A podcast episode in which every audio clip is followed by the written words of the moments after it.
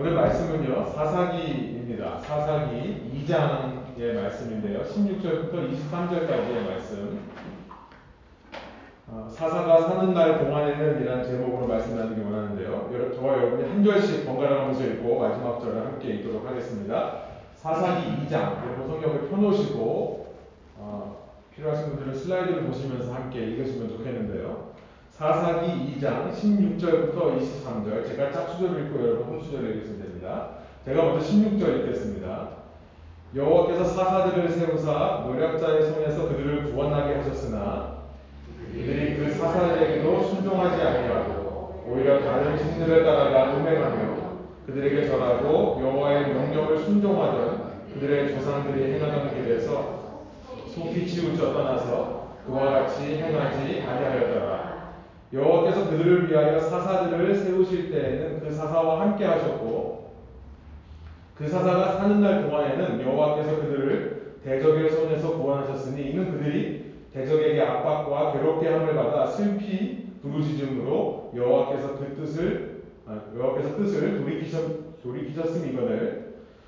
그 사사가 죽은 후에는 그들이 돌이켜 그들의 조상보다 더욱 타락하여 다른 신들을 따라 섬기며 그들에게 절하고 그들의 행위와 폐역한 길을 그치지 아니하였으므로 여호와께서 이스라엘에게 진노하여 이르시되 이 백성이 내가 그들의 조상들에게 명령한 언약을 어기고 나의 목소리를 순종하지 아니하였은즉 나도 여호수아가 죽을 때 남겨둔 이방 민족들을 다시는 그들 앞에서 하나도 쫓아내지 아니하리니 이는 이스라엘이 그들의 조상들이 지킨 것 같이 나 여호와의 도를 지켜 행하나 아니하나 그들을 시험하려 함이라 하시니라. 함께 있습니다. 여호와께서 그 이방 민족들을 머물러 두사 그들을 속히 쫓아내지 아니하셨으며 여호수아의 손에 넘겨주지 아니하셨더라. 아멘. 예, 어, 사사기의 이야기가 시작이 되었습니다. 사사의 시대. 아, 이제부터 오늘과 다음 주 우리가 사사기를 살펴볼 것인데요. 여호수아의 지도 아래 이제 가나안 땅, 약속의 땅에 들어간 이스라엘 백성들이 어떤 삶을 사는가를 보여주는 이야기가 사사기입니다. 어, 제가 눈이 이제 조금씩 노안이 오는지 잘 모르겠네요. 폰트를 좀, 좀 크게 해야 되겠습니다. 이상하네요, 오늘. 예, 이렇게 사사기의 이 책을 읽어보면 그렇게 약속의 땅에 들어간 이스라엘의 삶의 모습이 우리 기대와는 달리 참 실망스럽고 안타깝습니다. 이들의 삶을 한마디로 말하면 혼란인 것 같아요. 또 굉장히 허망하고 공허한 삶을 사는 것 같습니다. 어두운 삶을 사는 것 같아요. 어쩌면 성경 전체에서 가장 어두운 책 중에 하나가 아닌가라는 생각이 이 사사기를 읽다 보면 들게 됩니다. 그 이유는요. 이 사사기 이 이야기가 21장까지 이어지는데요. 이 마지막 21장 마지막 절에서 이렇게 이 책이 어두울 수밖에 없는 이유, 그들의 이 약속의 땅에서의 삶이 실망스럽고 안타까울 수밖에 없는 이유에 대해서 이렇게 말씀합니다. 이 모든 흑역사라고 할까요? 흑역사의 이유입니다. 마지막 절인데요.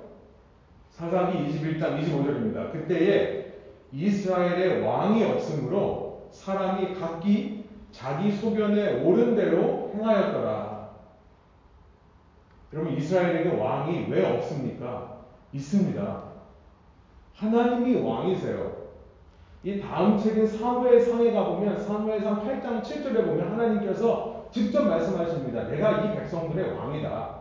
그런데 이 백성이 나를 버렸다. 왕이 된 나를 버려, 버리고 인간 왕을 대신 세우려고 한다. 이런 말씀을 하세요. 하나님이 왕이 되셔서 지금까지 백성들을 이 약속의 땅까지 인도해 오셨습니다. 그 왕의 통치 아래서는 모든 혼란이 질서로 바뀌고요. 모든 공허가 채워지고요. 모든 흑암, 어둠이 빛으로 바뀐다라고 하는 것을 창세기 1장부터 말씀해 오지 않았습니까?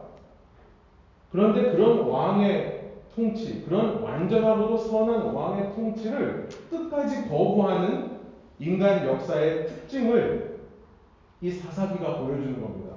특징이 뭐냐면요. 보는 대로, 소견에 옳은 대로 내 눈에 보이기에 좋은 대로 행하더라라는 것이 이 모든 안타까움의 이유라는 것입니다. 창세기 3장 6절에도 똑같은 얘기가 있었습니다. 세 번역으로 보시면 처음 인간이 타락하게 된 그 계기를 보면서 여자가 그 나무의 열매를 보니 이렇게 되어 있어요. 이 문제가 보는 것으로부터 시작했거든요. 내가 내 생각으로 보니까 이 본다는 건 그냥 눈으로 본다는 게 아니라 내 생각에 라는 말이에요. 어, 제가 몇 년 전에도 한번 말씀드렸습니다만, 이 저도, 저도 모르게 제 생각에는 이란 말을 참 많이 해요. 여러분, 금지어 중에 하나입니다. 아, 금지까지 할 건 없겠지만요. 내 생각에라는 말을 하기 전에 한번 여러분 기도하는 훈련과 습관을 한번 들여보시기 바랍니다. 이 내 생각에 내가 보기에 좋은 대로 내가 생각하는 것이 옳다라고 주장하는 대로부터 일만 악이 나온다는 것을 생각해 보시기를 원해요. 이 창세기 3장만이 아니라 창세기 6장에 가보면 하나님의 아들들이 사람의 딸들을 보고 라고 되어 있어요. 똑같이 공식이 이어집니다. 보고 좋아 보여서 탐스러워 보여서 취했다. 이런 동사들이 똑같이 반복이 되는 거죠. 하나님께서 땅을 홍수로 심판하실 수밖에 없는 이유에도 하나님의 아들들이 사람의 딸들의 아름다움을 보고 저마다 자기들이 마음에 드는 여자를 아내로 삼았기 때문이었다는 것을 창세기 6장 9절이 말씀하고 있습니다. 신약에 와보면 예수님께서 이런 말씀을 하신 적이 있으세요. 눈은 몸에 뭐다? 등불이다. 눈은 몸의 등불이다. 그러므로 내 눈이 성하면 온 몸이 밝을 것이요. 내 눈이 성하지 못하면 내 온 몸이 어두울 것이다. 라고 말씀하신 적이 있습니다. 마태복음 6장 22절, 23절이에요. 말씀을 시작하면서 오늘 우리는 뭘 보고 사는가를 한번 짚어보기를 원합니다. 거기서부터 이 사사기와 같은 흑역사가 생긴다는 것을 우리가 기억하기를 원해요. 이 시대는요, 우리의 눈을 자극하는 것들이 너무나 많습니다. 그 인류 역사의 어느 때보다 보는 것 위주로 살아가게끔 만드는 세상인 것 같아요. 미디어에서 보여지는 것만이 아니라요. 인터넷, 무슨 소셜 미디어를 통해 보는 것만이 아니라 사람들이 내 생각이 옳다라고 주장하는 그 어느 때보다 강력하게 주장하는 시대가 된 것입니다. 이런 것들이 쌓이고 쌓여서 각자만의 철학들을 형성하고 각자 내 생각이 옳다는 걸 가지고 서로 싸우는 요즘, 요즘 세대가 얼마나 양분되어 싸우는 둘로 나뉘어서 싸우는 일들이 많이 있습니까? 정치를 봐도 그렇고요, 사회를 봐도 그렇고요, 교회를 봐도 그래요. 그 바로 그렇게 사는 것이 하나님을 섬기지 못하는 것의 뿌리다라는 것을 사사기를 통해 보게 되는 것입니다. 새로운 한 해가 시작되었습니다. 우리 아카데믹 이어뿐만 아니라 우리 교회에서는 재정에 또한 한 해가 시작이 되었죠. 새로운 해가 시작되었죠. 올 한 해를 살면서 이런 세상의 흐름을 거슬러서 우리는 무엇을 보고 살 것인가를 다시 한번 결단하시는 오늘 저와 여러분의 예배 되기를 소원합니다. 우리는요, 말씀을 보는 일을 더 열심히 해야 되겠다라는 생각이 듭니다. 여러분, 전화기를 들여다보는 시간이 얼마나 많습니까? 주일 아침마다 뜨죠? 지난 일주일 동안 평균 하루에 몇 시간을 봤다라고 자, screen time으로 보여줍니다. 뭐 애플 폰 같은 경우에는요. 전화기를 들여다보는 시간이 얼마나 많습니까? 저는 그걸 받아볼 때마다 어, 제가 전화기를 들여다보는 시간과 말씀을 들여다보는 시간을 생각해서 비교해 봅니다. 다행히도 말씀을 보는 시간이 좀 더 많아요. 아직까지는요. 여러분, 말씀을 들여다보는 시간, 차라리 눈을 감고 하나님께 기도하는 시간들이 더 늘려가는, 더 늘어나는 올 한 해 되기를 소원합니다.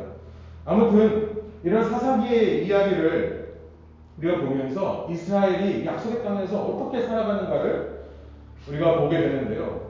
우리가 읽은 사사기 2장의 말씀은 이들이 어떤 일정한 한 패턴으로 살더라라는 것을 미리 보여주고 이 이야기들을 시작하는 그런 장면이 됩니다.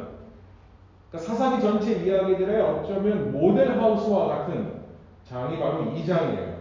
이들의 역사는 이제 이런 모습들이 반복적으로 지어지며 이 약속의 땅에서 드러날 것인데 어떤 모습으로 반복되는 것인가 총 다섯 개의 단계로 보여줍니다. 제가 나름대로 정리를 해보니까 2장 11절부터 23절까지 여러분 성경책으로 한번 따라오시면 좋겠어요. 총 다섯 개의 단계로 이들의 삶이 반복되더라라는 것을 이야기하는데 스테이지 1. 첫 번째 단계가 뭐냐면 백성들이 하나님 얼굴 앞에서 죄를 행하더라 이렇게 시작합니다. 11절이에요. 또 12절, 13절에 보니까 이것을 우상숭배라고 말씀을 합니다. 우상숭배로 첫 단계가 시작돼요. 여러분, 우상숭배라는 것은 하나님의 백성들만이 저지르는 죄입니다. 그렇죠? 물론 이방인들은 아예 우상에 빠져 살기 때문에 그런데 성경을 보면 하나님께서 이방인들이 자기 신에 빠져서 사는 걸 가지고 우상숭배라고 하지 않으세요. 성경에서는 하나님의 백성들이라고 하면서 하나님을 믿는다라고 하면서 자꾸만 세상을 보고 세상을 쳐다보고 그 세상처럼 살고 싶어 하는 사람들의 모습을 가리켜서 우상숭배라고 말을 하는 겁니다. 세상에서 남들이 살듯 나도 못지않게 살고자 비교하며 경쟁하며 헛된 것을 추구하며 그 세상의 마음이 빼앗겨 버린 채로 사는 삶 그것이 바로 우상 숭배입니다. 그것이 하나님 보시기에 악이라고 말씀을 하세요. 하나님의 백성이 약속의 땅에서 사는 첫 번째 모습이 바로 이런 모습이라는 것. 두 번째 단계는 뭐냐면요. 그런 백성들의 모습을 보면서 하나님이 진노하시는 단계입니다. 하나님의 진노. 12절 또 14절부터 15절에 보면 하나님께서 그런 당신의 백성들에게 분노하신다는 것을 말씀하세요. 근데 우리가 이 분노, 진노라는 단어를 들으면 마치 하나님이 우리가 하듯이 손으로 이렇게 한 대 때릴 것 같은 그런 느낌을 받는데요. 하나님이 분노하시는 방법은 우리 인간이 분노하는 방법과 너무나 다릅니다. 저는 이 말씀을 다시 한번 읽어보면서 야, 하나님의 분노는 우리의 입장에서 보면은 우리의 입장에서 내는 분노와 비교해 보면 이건 분노도 아니다라는 생각이 들어요. 우리의 분노는요 파괴적인 분노죠. 우리의 진노는 파괴적인 상처를 주는 진노입니다. 그런데 하나님은 뭐 적극적, 소극적은 나간다 그러면 소극적 중에서도 정말 소극적인 분노예요. 여러분 하나님을 분노하셨다는 것을 14절에 보면 하나님이 손으로 치셨다라고 얘기를 하는데요. 그 내용을 담아보면 유대인들이 표현입니다. 그러니까 하나님이 직접 손으로 친 게 아니라 유대인들은 지금 어떤 상황을 가지고 하나님께서 손으로 치셨냐라고 얘기를 하냐면 그 백성을 다른 백성들처럼 취급하시는 것. 이걸 가지고 백성을 치셨다라고 표현한다는 것을 알게 돼요. 그러니까 하나님께서 당신이 당신의 백성을 보호하시던 손을 거두시는 겁니다. 그래서 이 백성이 다른 백성들처럼 살게 냅두시는 거예요. 이게 하나님의 분노의 방식입니다. 우리하고는 참 다르죠. 유대인들은 2장 4절에 보면 이런 하나님을 견디지를 못하는 것 같습니다. 이들은 하나님으로부터 제일 두려운 게 하나님의 분노인데요. 하나님이 당신의 백성을 보호하시던 손을 거두어 가시는 것을 굉장히 두려워했습니다. 우리가 흔히 하는 말로 사랑의 반대는 미움이 아니다 뭐 이런 얘기를 하잖아요. 사랑의 반대는 뭡니까? 사랑의 반대는 남 취급이에요. 내 자녀를 다른 자녀처럼 취급하는 거. 내 배우자를 그냥 다른 남자, 다른 여자처럼 취급하는 거. 그게 바로 사랑의 반대말이죠. 이 남 취급하는 것. 사랑이 없으면 남 취급합니다. 그런데 진짜 사랑이 없는 사람은 어떤 줄 아십니까? 나를 남 취급하는 사람을 향해 똑같이 남 취급해요. 이게 사랑이 없는 거의 특징이죠. 지금 하나님께서 진노하신다는 것은 하나님이 잠시 우리를 남 취급하시는 것처럼 느껴지는 겁니다. 그럴 때 똑같이 사랑이 없는 사람들은 똑같이 반응합니다. 여러분 저는 소원하는 게 있습니다. 하나님이 남 취급하는 것을 두려워할 줄 아는 백성이 되자. 이런 생각을 해봅니다. 왜냐하면 우리 가운데 그나마 우리가 살 수 있는 유일한 길은요.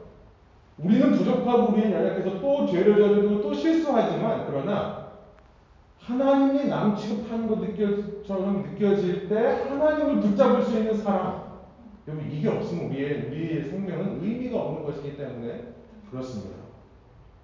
이게 두 번째 스테이지예요. 하나님의 진노. 그런데 세 번째 스테이지가 참 놀랐습니다. 세 번째 스테이지가 뭐냐면 하나님의 긍휼하십니다. 16절, 18절에 보니까 하나님이 뜻을 돌이키세요. 이게 신비로운, 이게 신비롭습니다.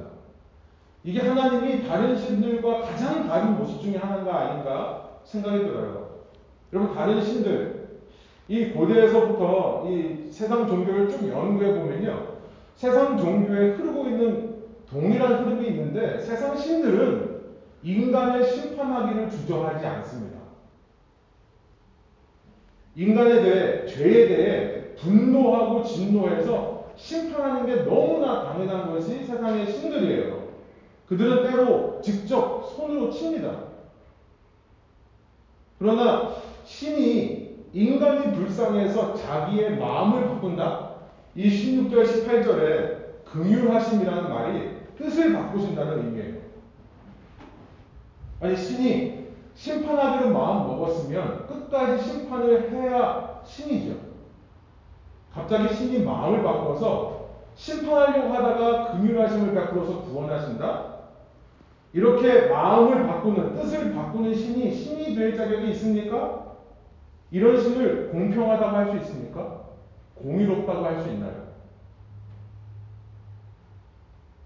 세상 법정에서는 절대 통하지 않는 거죠. 세상의 법정의 논리가 그대로 세상 신들에게 반영되어 있습니다. 죄를 저질렀으면 벌을 받아야 돼요. 어떻게든지 벌을 받아야 돼요. 그래야 화해가 돼요. 그래야 정의가 이루어졌다고 생각하는 것이 이 세상의 법이고 이 세상 사람들이 만드는 종교의 특징입니다. 그런데 성경의 하나님은 긍휼하시다는 거예요. 왜 뜻을 바꾸시는가 이해할 수 없습니다. 이해할 수가 없어요. 네 번째 단계로 넘어가면요. 그렇게 긍휼을 하셔서 하나님이 하시는 일이 하나 있습니다. 그것은 뭐냐면 사사를 세우세요. 저지라고 하는 사사는요. 우리가 말하는 그런 판사 개념이 아니라요. 법정에 있는 판사 개념이 아니라 이 군사적인 지도자입니다. 잘 싸우는 사람이에요. 싸우는 사람을 택하셔서 그 사사가 사는 날 동안에는 백성들을 지켜주신다라고 18절이 말합니다. 사사가 살아있는 동안에는 그 땅에 평화가 임하게 하시는 겁니다. 그런데 마지막 스테이지, 사사가 죽고 난 다음에 어떻게 됩니까? 19절에 보니까요, 제가 말씀을 읽지 않겠습니다만, 19절을 보시면, 타락하는데 이전보다 더 타락한다라고 되어 있어요. 이 다섯 가지 단계입니다. 이 다섯 가지 사이클이 총 12번 돌아가는 책이 사사기예요. 총 12명의 사사의 이름들이 나오거든요. 그런데 12번 반복할 때마다 이전보다 더 타락하는 겁니다. 그 다음에는 더 타락하는 거예요. 그러니까 이건 단순 반복이 아니라 아래로 내려가면서 반복을 하는 거죠. 여러분, 저는 사사기를 읽을 때 늘 떠올리는 이미지가 이 변기 물 내리는 겁니다. 변기 물 내리면 그냥 변기 요즘은 뭐 한 번에 쫙 내려가는 것도 있지만 보통 변기는 어떻게 되죠? 물이 나오면서 회전해서 내려가죠. downward spiral이라고 합니다. 나선형으로 돌면서 물이 내려가듯이 인간의 역사가 똑같게 반복이 되면서 점점 더 낮아지더라, 점점 더 타락하더라라는 것을 이 사사기 책이 보여주는 겁니다. 그래서 이 책을 읽으면 말씀드린 대로 안타까워요. 이 책을 읽으면 상당히 실망스러워요. 그런데 이 책을 읽으면서 아 우리의 삶이 이것과 같구나라는 생각이 들게 되는 것입니다. 오늘 가스페 프로젝트에서는 이렇게 이 사사기의 전체를 읽는 이 사이클에 대해서 이야기를 하는데요. 저는 이 말씀을 생각하면서 묵상하면서 몇 가지 적용을 해봅니다. 이 적용의 말씀을 나누고 짧게 나누고 오늘 말씀을 마무리하기를 원하는데요. 저는 첫 번째 적용으로 이런 생각을 해봤습니다. 여러분 이 타락의 사이클과 우리가 싸워야 된다는 생각이에요. 할 수만 있다면 우리가 이 사이클을 끊어낼 수 있으면 얼마나 좋을까. 히브리서에 보면 12장에 보면 너희가 죄에 대하여 싸웠지만 피 흘리기까지 싸우지는 않았다라고 이야기를 하죠. 우리가 정말 그런 결단과 각오를 가지고 이 반복되는 죄의 사이클을 끊어낼 수 있으면 어떨까 얼마나 좋을까. 이전보다 더 타락하지 않도록. 저는 이런 생각을 또 해봅니다. 한편으로는 그래서 이전 세대를 보면서 우리가 배우는 것이 참 많다는 생각이 들어요. 이 한편으로는요, 이 많은 세대가 이렇게 함께 있는 것이 너무나 좋습니다. 한 세대만 있으면 그 세대가 반복해서 받는, 겪는 사이클에서 벗어나기가 참 어려운데요. 한 세대를 살아보신 분들, 그것이 이미 과거의 사건이 되신 분들로부터 얻는 지혜가 있기 때문에 많은 도움이 된다는 생각이 들어요. 솔로몬의 때에 솔로몬의 아들 르호보암 때에 이 이스라엘이 두 개로 날라 나누어지는데요. 분열됩니다. 근데 그때 보면요. 나이든 지도자들과 젊은 지도자들 사이에 이 서로 다른 의견을 내요. 백성들을 더 일을 시킬 것인가 아니면 덜 시킬 것인가를 놓고 의견이 분분합니다. 그때 르호보암이 나이 드신 분들의 조언을 듣지 않고 젊은 사람들의 조언만 들었다가 일을 더 시켰기 때문에 그에 대한 반발로 쿠데타가 일어나서 나라가 두동강이 나는 겁니다. 저는 하나님께서 어쩌면 이 타락의 사이클을 대를 거쳐서 반복되면서 더 타락하지 않도록 우리에게 믿음의 선배들을 주신 게 아닌가. 이 사사기의 역사를 이렇게 기록해 주신 이유가 뭐냐면 이걸 보면서 너희들은 더욱더 아래로 내려가는 것을 정당화해라라는 의미로 주신 것이 아니라 여기서 우리가 참 교사와 반면 교사를 받을 것을 분별하여서 배울 건 배우고 버릴 건 경계할 것은 경계함을 통해 이 타락의 사이클과 맞서 싸울 수 있는 지혜를 말씀하시는 것이 아닌가. 여러분 젊은 사람들이 이 급변하는 세대 속에서 판단하고 생각하는 것이 많을 때가 참 많이 있습니다. 그래서 제가 젊은 사람이라고 얘기하는 거 보니까 저도 약간 좀 나이가 이제 들어가는 모양이에요. 젊은 사람들의 생각이 맞을 때가 참 많아요. 그런데 가만 보면 그 맞는 것을 이루기 위해 필요한 지혜가 없을 때가 참 많이 있습니다. 그 바라보는 방향은 맞는데요. 거기까지 가려면 지혜가 필요하거든요. 근데 맞는 것만 옳다고 주장해서 그게 이루어지는가? 그렇지 않은 것을 알게 돼요. 지혜는 어떤 경우에도 일찍 얻을 수 없는 것 같습니다. 인생을 살아가야 되는 거예요. 이 사이클 속에서 계속 반복되는 사이클 속에서 체험하고 때로는 넘어지고 다시 일어나고 이런 반복을 통해 깨달은 것이 지혜고요. 그 지혜는 이런 경험들을 통해 이루어진 거기 때문에 이것을 먼저 겪은 세대가 다음 세대에게 이 지혜를 물려줄 수 있다면 얼마나 이 타락의 사이클에서 벗어날 수 있는 힘을 얻을 수 있는가를 생각해 보게 되는 거죠. 여러분 인생을 살면서 오늘 이런 겪는 사이클, 내 삶에 계속해서 반복되는 문제들 이런 걸 가지고 고민하시는 분들이 있다면 여러분 혼자만 짊어지지 마시고요. 여러분보다 앞서서 이 모든 것들을 겪어가신 분들에게 한번 물어보세요. 도움을 요청해 보세요. 기도를 요청하거나 상담을 요청하거나 이 모든 것들을 다 겪어보신 분들 여러분들만 그 지혜를 가지고 계시지 마시고요. 젊은이들에게 나누어 주시도록 여러분께서 헌신해 주시고 섬겨 주시기도 부탁드립니다. 정치를 봐도요, 이 젊은 정치인들에게 필요한 것이 오래된 이 뭐 원로 정치인이라고 하나요? 그런 분들의 지혜가 필요한 것 같다는 생각이 참 많이 들어요. 교회를 봐도 그렇습니다. 젊은이들만 모여 있는 교회가 젊은이들의 마음이 잘 통할 수는 있겠지만 그 시대, 그 나이 또래의 한계에서 벗어나지 못하는 단점들도 있습니다. 이 타락의 사이클과 끊어 싸워서 이거 끊어내야 된다는 말은 참 사실은 맞는 말이지만 여러분 어떻습니까? 이거 너무 이상적으로만 들리지 않으세요? 실제로 우리는 이 죄의 사이클을 끊어내지 못할 때가 있습니다. 여러분 어떠세요? 저만 그런가요? 아니 이것은 끊어내는 데는 정말 많은 시간과 노력이 필요한 일이라는 생각이 들어요. 그래서 저는 첫 번째 적용은 사이클을 끊어내고 이거와 싸워야 되는데 정말 현실적이고 구체적인 방법은 저는 그런 생각을 해봤습니다. 다시 한번 다섯 단계로 보여주시면 죄의 적용은 뭐냐면요. 여러분 첫 번째, 두 번째 스테이지를 가능하면 최대한 짧게 가자 이거예요. 이걸 피할 수가 없다면 1, 2 스테이지는 가장 단시간에 가자. 무슨 말입니까? 내 삶에 무엇이 잘못되었는지를 볼 수 있는 시각이 있어야 되겠다는 생각입니다. 앞서서 보는 것이 중요하다고 했는데요. 내 자신을 돌아보고 내가 무엇이 잘못되어 있는가, 내가 무엇이 부족한가 하는 것에 대해서 관심을 갖고 보는 노력이 필요하겠다. 그래서 빨리 1번, 2번 스테이지를 지나가고 3번, 4번 스테이지에 오래 머물 수 있는 것이 바로 지혜다라는 생각이 듭니다. 나를 향하신 하나님의 참으심과 긍휼하심에 최대한 길게, 최대한 깊이 머물 수 있는 것이 인생 최대의 지혜다. 그러다가 잘못하면 빠르게 또 잘못을 인정하고 회개하고 거기로 돌아가는 것입니다.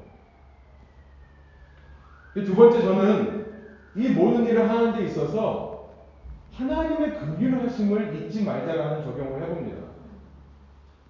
하나님께서는 우리를 바라보시면서 아이고 저 한심한 인간 저거 아이고 저, 저 못난 놈 저도 한, 사실 하나님을 그렇게 인식하고 살 때가 참 많이 있고요. 지금도 그럴 때가 참 많이 있습니다. 그런데 어, 우리가 너무나 그 조급함 속에 인생의 분주함 속에 살다 보니까 하나님의 음성을 참 못 들을 때가 많아요. 잠시 세상 일을 내려놓고 깊이 하나님과 1대1로 만나서 독대하면서 그의 음성을 들어보면요. 놀랍게도 하나님이 그럼에도 불구하고 나를 긍휼히 여기신다는 것을 알게 됩니다. 쉼이 그래서 중요한 것 같아요. 쉬면서 그런 음성을 듣고 참 마음의 위로를 받았습니다. 여러분, 자책감이라고 하는 것, 물론 발전을 위해서는 좋습니다. 내가 내 자신을 채찍으로 쳐서, 채찍질해서 더 열심히, 더 뭔가를 노력하는 그런 마음의 자세는 너무나 중요해요. 그런데 자책감만 있다면 이 무한 반복의 사이클에서 결코 벗어나올 수 없습니다. 이 무한 반복되는 사이클에서 나올 수 있는 방법은요, 하나님의 긍휼하심을 입는 거예요. 그리고 인정하는 겁니다. 하나님의 은혜로 가능한 거예요. 끊임없이 내 자신이 부족하다고, 내 자신이 모자라다고 생각하는 사람에게는 아무런 발전이 있을 수가 없습니다. 열정이 식어버리는 가장 큰 이유가 무엇이냐면요. 그 중에 열정이 식는 이유 중에 가장 큰 게 뭐냐면은 자책하기 때문에 그래요. 신앙생활에서 자책만 하는 것은 아, 난 이거밖에 안 되는 사람이야. 난 이거밖에 안 되는 존재야. 라고 생각하는 것은요, 때로 성령을 소멸할 수 있다는 것을 기억하시기 바랍니다. 우리는 우리의 실수와 부족함은 자꾸 뒤로 밀어내는 노력이 필요해요. 그리고 자꾸만 우리의 시선을 주님께로, 주님의 긍휼하심으로 가져가는 노력이 필요합니다. 무엇을 볼 것인가? 자꾸 우리의 흠만 볼 것인가? 아니요. 그럼에도 불구하고 우리를 사랑하시는 주님의 긍휼하심을 바라볼 때 그 이해할 수 없는 긍휼하심, 그 이해할 수 없는 나를 위해 당신의 뜻을 바꾸시는 하나님의 그 놀라운 사랑이 우리를 더욱더 자존감 있는 존재로 키워내는 것이고요. 그래서 이 사이클을 벗어나올 수 있게 되는 것입니다. 그러고 보면 우리 하나님은요, 꼭 우리 부모 같아요. 부족한데도 계속해서 기대하고 포기하지 않고 사랑하는 우리 부모와 닮아 있다는 아니 우리 부모가 그런 하나님을 보여주기 위해 존재하는 것이 아닌가라는 생각이 드는 것이죠. 여러분 저는요 그 어떤 제가 이번에 여행하면서 그 해군 기지를 제 친구 통해서 갔었는데요. 일반인이 갈 수 없는 곳인데 이 친구가 이 군에서 일을 해가지고 근데요 참 재밌는 것들을 많이 보서 봤는데 여러분 큰 배 있잖아요. 항공모함. 항공모함을 보니까 그 길이가 1000피트가 넘더라고요. 300m가 넘습니다 근데 항공모함이 턴을 할 때 보면 뭐 요즘 이제 신기술 때문에 뭐 더 빨리 돈다고 하는데 일반 배가 일반 뭐 고기잡이 배가 턴하는 것과는 전혀 다른 모습으로 턴을 해요. 이 타고 있는 사람들이 방향을 바꾸는지 모른다고 합니다. 왜냐하면 그 큰 배가 한꺼번에 턴을 하면 그 안에 있는 사람들이 어떻게 되겠습니까? 물건이 다 떨어지겠죠. 그 위에 타고 있는 비행기들이 다 쏟아지겠죠. 그러니까 턴을 할 때 천천히 조금 조금씩 바꾼대요. 저는 그런 생각이 들었어요.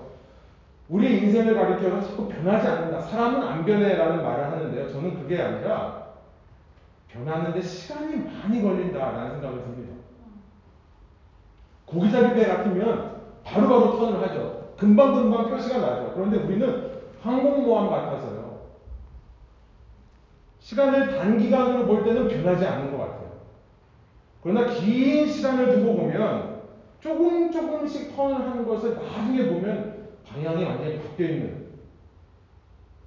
여러분, 그래서 삶의 변화에 우리는 끊임없이 투자를 해야겠다는 생각을 해봅니다.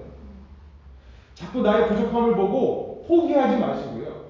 하나님의 긍휼하심을 바라보고 그것만 묵상하면서 조금 조금씩 연습해 보세요. 조금 조금씩 실천해 보세요. 한 번에 100가지를 못한다 하더라도 한 가지 아니 반 하나의 반이라도 그 반의 반이라도 조금씩 노력하다 보면 언젠가 우리의 삶의 방향이 틀어져 있다는 것을 알게 될 것입니다. 옆 사람이 변하지 않으세요? 그렇게 말씀해 주세요. 아, 당신은 항공모함이시군요. 우리 옆 사람 한번 인사해 볼까요? 항공모함이시군요. 예. 세 번째 적용은요. 고난을 떠안아라라는 메시지를 저는 읽습니다. 우리 인생에 세상에서는요 인생의 최대 목적 우리 미국에서 말하는 것이 무엇입니까? 미국 헌법이 말하는 것이 뭡니까? Pursuit of happiness. 우리는 행복을 추구할 권리가 있다라고 얘기를 하는데요. 여러분 우리가 인생의 최고의 목적은 고난을 피하는 거라고 자꾸 생각을 해요. 그런데 오늘 말씀을 보니까 아니요. 고난은 떠안으라고 주시는 거라는 것을 알게 돼요. 20절부터 23절입니다. 여호와께서 이스라엘에게 진노하여 이르실 때이 백성이 내가 그들의 조상들에게 명령한 언약을 어기고 나의 목소리를 순종하지 아니하였은즉 나도 여호수아가 죽을 때 남겨둔 이방 민족들을 다시는 그들 앞에서 하나도 쫓아내지 아니하리니 이는 이스라엘이 그들의 조상들이 지킨 것 같이 나 여호와의 도를 지켜 행하나 아니하나 그들을 시험하려 함이라 하시니라 여호와께서 그 백성 이방 민족들을 머물러 두사 그들을 속히 쫓아내지 아니하셨으며 여호수아의 손에 넘겨주지 아니하셨더라. 우리는 왜 하나님이 대적들을 쫓아내지 않습니까? 왜 이 고난 우리의 삶에서 없애주지 않습니까? 라고 우리는 항의하고 불평하고 질문할 수 있습니다. 사사기를 통해 보여주시는 것은 하나님이 그런 답을 주시는 것 같아요. 너 계속 반복하잖아. 네가 계속 이렇게 반복할 수밖에 없잖아. 라고 말씀하시는 것 같아요. 하나님이 우리 삶에 고난을 허락해 주신 이유가 무엇입니까? 그 고난을 떠안으면서 그 고난 속에서 말씀드린 대로 조금 조금씩 방향을 트는 그런 변화와 성숙을 기대하시기 때문이라는 것을 이, 이 사사기를 통해 발견하게 되는 것입니다. 하나님의 목적은 하나님께서 관심 있게 보시는 것은 완벽한 우리의 모습이 아닌 거예요. 완벽하지 않지만 그러나 그 가운데서 고난 속에서 조금 조금씩 더 주님을 바라보고 조금 조금씩 더 나의 잘못된 점들을 바라보고 주님의 긍휼 하심을 바라보며 조금 조금씩 변해가는 것을 애초부터 원하셨기 때문에 이방 민족들을 쫓아내지 않으셨다. 아주 유명한 이 노래하는 분이 이 가수가요. 이런 얘기를 하는, 적, 하는 것을 들은 적이 있어요. 제가 어느 가수가 그 얘기를 했나 잘 기억이 안 나는데요. 어느 가수가 이런 멋진 말을 하더라고요. 노래는 들려주는 게 아니라 들리는 거다. 너무 멋지, 않, 뭐 멋있지 않아요? 노래는 들려주는 게 아니라 들리는 거다.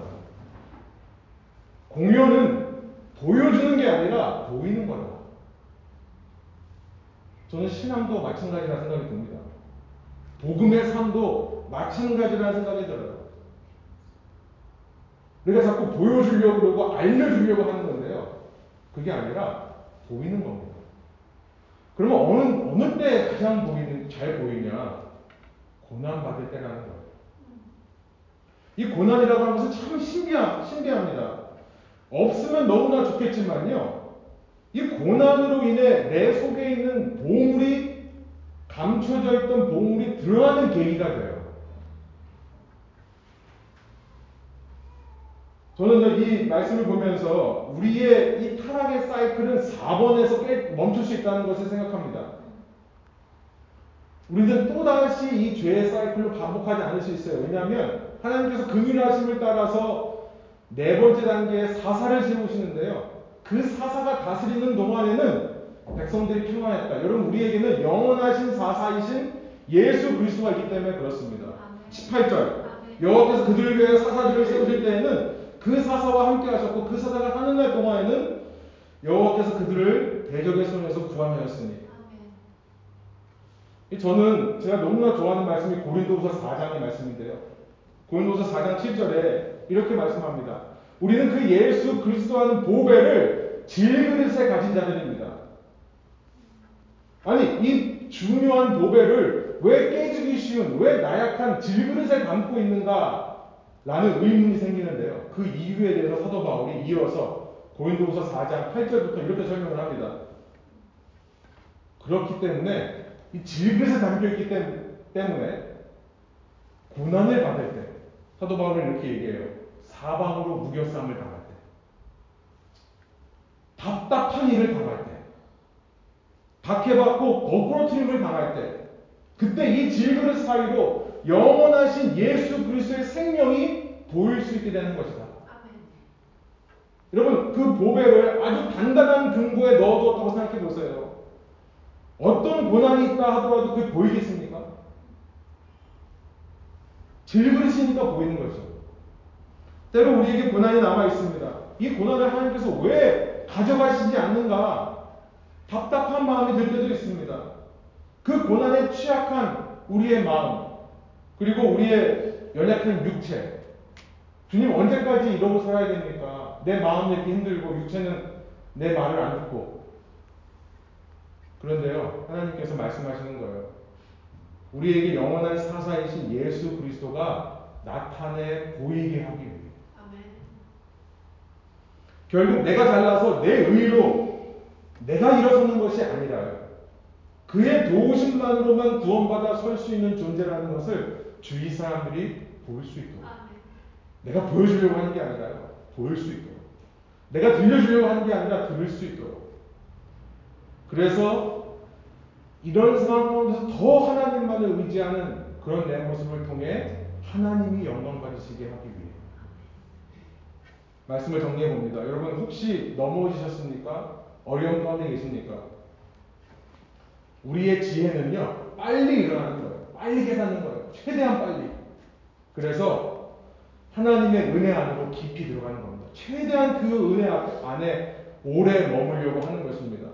여러분 그 은혜로 회복하여서 조금이라도 삶의 성숙과 변화를 위해 투자해 보십시오. 재도전해 보십시오.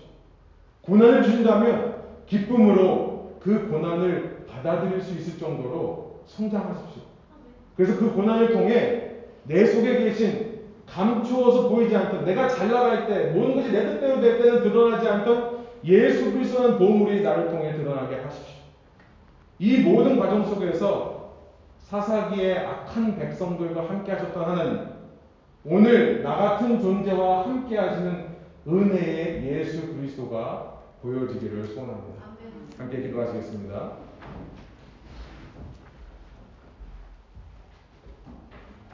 하나님 이 시간 저희가 주의 말씀을 듣고 우리의 삶을 되돌아 봅니다. 사사기의 이스라엘 백성과 동일한 삶을 사는 우리인 것 같지만 우리에게는 영원한 사사이신 예수 그리스도가 계십니다. 사사가 있을 동안에는 주님께서 백성들을 구하셨다라고 하는 말씀을 보며 영원하신 예수 그리스도 안에 있는 우리들이 어떻게 오늘 회복을 이룰 것인가를 주님께서 말씀하시는 줄로 믿습니다. 최대한 빨리 나의 부족한 점, 잘못된 것을 인정하고 주 앞에 엎드리는 자들 될 수 있도록 인도하여 주십시오. 어떤 경우에도 내가 옳다고, 그래도 내가 맞다라고 끝까지 주장하는 것이 아니라 나의 잘못된 부분, 모난 부분들을 인정하고 수용하고 받아들일 수 있는 참된 지혜로운 자들 될 수 있도록 인도하여 주십시오.